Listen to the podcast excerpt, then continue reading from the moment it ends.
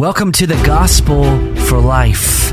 We have four Treasure Valley pastors committed to showing that the gospel is not just for that religious part of your life, but rather it's for all of life. You never graduate from the gospel. I'm Josh Bales, pastor of the Well Church, here with Russell Herman, pastor at Cloverdale United Reformed Church, Phil Moran, pastor at Christ Presbyterian Church, and Jonathan Van Hoogen, pastor at Dayspring United Reformed Church. Now, if you'd like to find out more about us or catch past broadcasts or get information about our annual conference, you can find us at ReformationBoise.com. Welcome to the Gospel for Life. It is Reformation Boise Week. I don't know if it's popping up on your phones as an alert, but this is now officially Reformation Boise Week. We are looking to October 21st and 22nd of this Friday and Saturday of a conference on the church. Dr. Joel Beeke, Dr. Derek Thomas are coming, and we are super excited. And thankfully for you, there is still time to register for this free conference, ReformationBoise.com. So please go and register. Get all the details, the location right there. If you forget anything, ReformationBoise.com. Yeah, it begins Friday evening. I think the doors open at 6 for the first session at 7. So come early for a spot to sit and books. And the conference is being held at Valley Shepherd Church on Meridian Road. Yep, so just south of Meridian and Overland on the west side of the road. Mm-hmm. Any details, guys, that I'm forgetting? Nope. Is that where it was last year? Yes, it has been there ever since 2000. Our first Reformation Boise conference was 2017. So okay, we are excited because we actually think several things. One, we think this might be the best conference ever. We're super excited about it. Topics, speakers, everything involved. And second, it looks as if that this might be the best attended conference, and so. It's just a wonderful opportunity to gather with like-minded people from the Valley and learn and worship and fellowship and grow together. We've had people travel from Nevada, from California, from Utah, and any of the states around us here coming to the conference because there's something special about being able to go to a conference to join in that. Fellowship with one another to realize the church is far bigger than your particular local church, which is what we're talking about.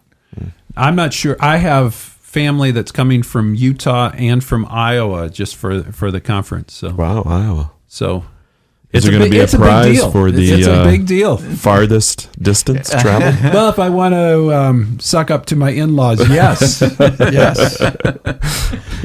Yeah. We are talking about one of the topics that will be addressed at the conference, and we've been talking about the communion of saints. Last week, Friday, we actually dealt with this whole idea of the body, 1 Corinthians 12 language, and how we have been uniquely brought together by God and into this fellowship, into this community of believers where we all have been given different roles and giftedness to be used for the furtherance of the body itself. And we want to expand on that. And so today we're beginning with this idea of how does the communion of saints relate to spiritual gifts? And I just want to open by saying that if you want to learn about spiritual gifts in the Bible, there are three key passages, Romans 12, 1 Corinthians 12, and Ephesians 4. Mm-hmm.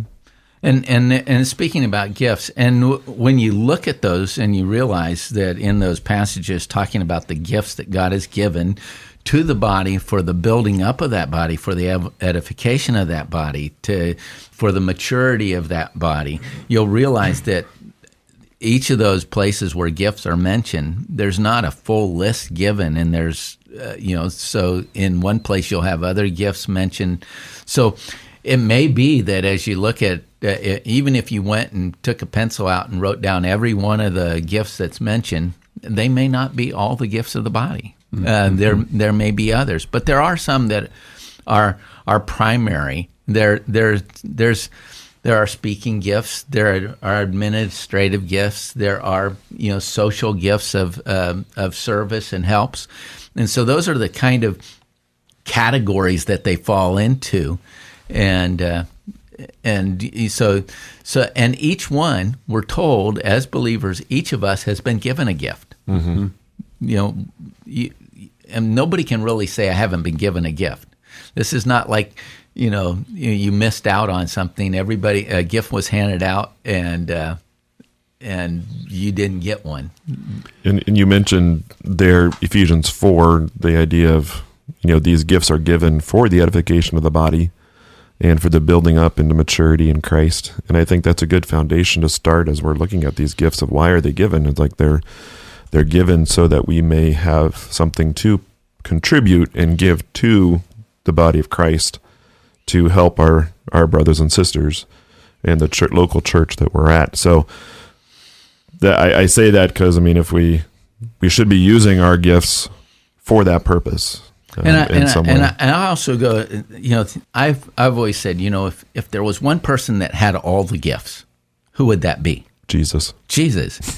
And we're the body of Christ. I actually thought Jonathan was saying it was him. No. Yeah. Sorry. Russ apparently doesn't know me very much. The whole point is, when we gather as a local church, we're the body of Christ. And within that body, God's bringing gifts into that body, and He will bring the gifts that are necessary for that body at that time. So it's not like, and Paul even talked about these people that long for the greater gifts or something. Well, no, you have the gifts that God has given to that body for that purpose, for that time, for such a time as this. Ultimately, though, none of us have all the gifts individually. So we need one another. That's the we have Christ spiritually in the body, but we don't physically have all the gifts as individuals.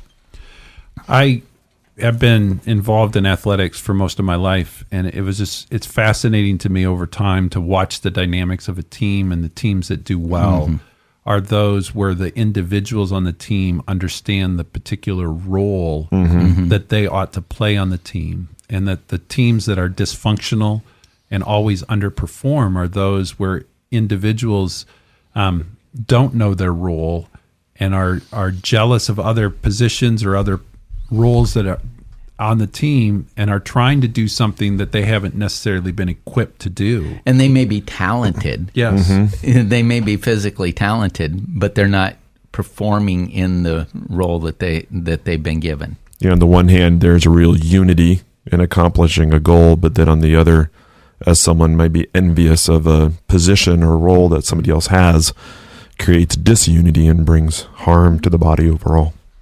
I'm going to just read a little bit from the Westminster Confession of Faith, chapter 26, which is on the communion of saints. And it says this, and being united to one another in love, they, these members of Christ, have communion in each other's gifts and graces. I'm going to stop right there. It reminds me when I had little kids. I don't have little kids anymore.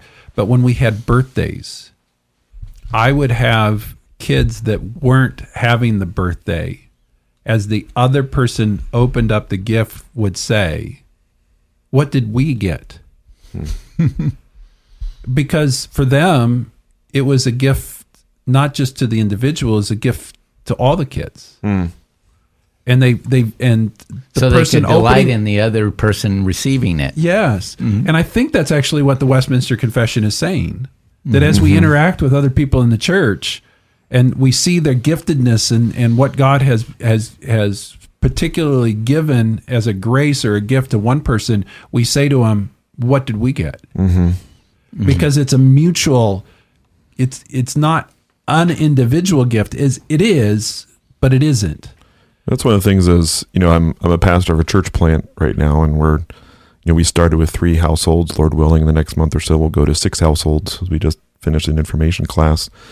And one of the prayers I have is, Lord, you know the gifts that we need, and will you supply what this body needs in those gifts? And I think that's along those lines, Russ, and encouraging to see of, in our families, that excitement of what someone is getting.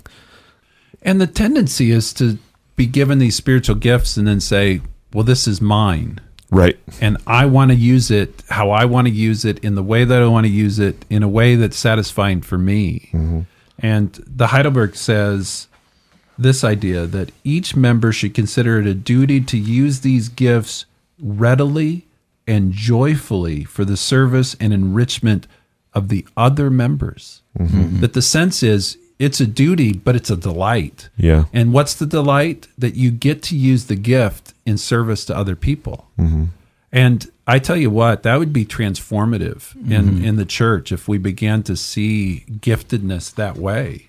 And even looking at the gifts as, regardless of how public they are or how in the background they are, as all being from Christ and of equal necessity mm-hmm. or of necessity for the church. And everybody delighting in that and seeing those gifts used.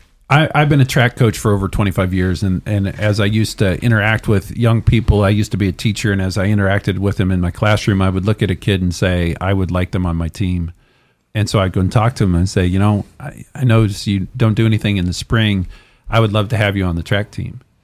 And then oftentimes they'd be like, well, why? I'm not very fast. And I'm like, I know. You're actually really quite slow. And they're like, okay, Mr. Herman, I don't understand. Why do you want me on the team? I said, because there's something about your personality, about your leadership, about who you are as a person that would make the team better. Not because of what you can do on the track, but because of who you are. Mm-hmm. I don't want you for your talent. I want you as a person. And you would make my team better. And I tell you what, that is a hard concept for a high school kid to understand. Mm-hmm. Because they're looking and saying, wait, I can't help you on the track. And I think sometimes there are people in the church that say, I can't help you in the church. I don't have gifts that are useful, mm-hmm. quote unquote, for the church because I haven't been given these big gifts. Well, you're misunderstanding 1 Corinthians 12, that we all have a gift that's for the good of the church. And when we use it, we strengthen the church. Mm-hmm. And I think if we begin to understand, big or small, it doesn't matter. However we use the giftedness that we've been given is good for the church. Mm-hmm. Sometimes I think people find themselves getting worn out on maybe some of the things that they're doing at church. And it might not have occurred to them, but maybe that wasn't their gift. You know, because I know that when I'm doing what God has given me to do, you know, even though there might be certain frustrations that go with it, I'm not grinding my teeth at night over it. Mm-hmm. You know, I know when I've worked outside of the church, you know, in particular jobs, you know, and my wife will say, I don't know why you're so sleeping so fitfully, you mm-hmm. know, and it's because I'm not doing what God has prepared me to do. I'm not doing what God's gifted me to do. I'm getting by, but there's a certain amount of frustration. I think that sometimes people get too busy. They become too busy. They take on too much, and then they're burning out. And the reason they're burning out is because they're not using the gift that God had given to them. They're trying to use somebody else's gift. And for some of us, we just struggle with delegating. Mm-hmm. Mm-hmm. That we don't trust how God has designed the body. Right. And, you know, we just could do this better. Yep. And then it just is, we need a little bit more humility to say, right. No, Christ has designed his body exactly how he wanted to, and yep. other people have a role to play, and I need to yield to that mm-hmm. and allow them to fulfill the purpose that Christ has designed. Yeah. Well, you've been listening to The Gospel for Life. We will see you tomorrow.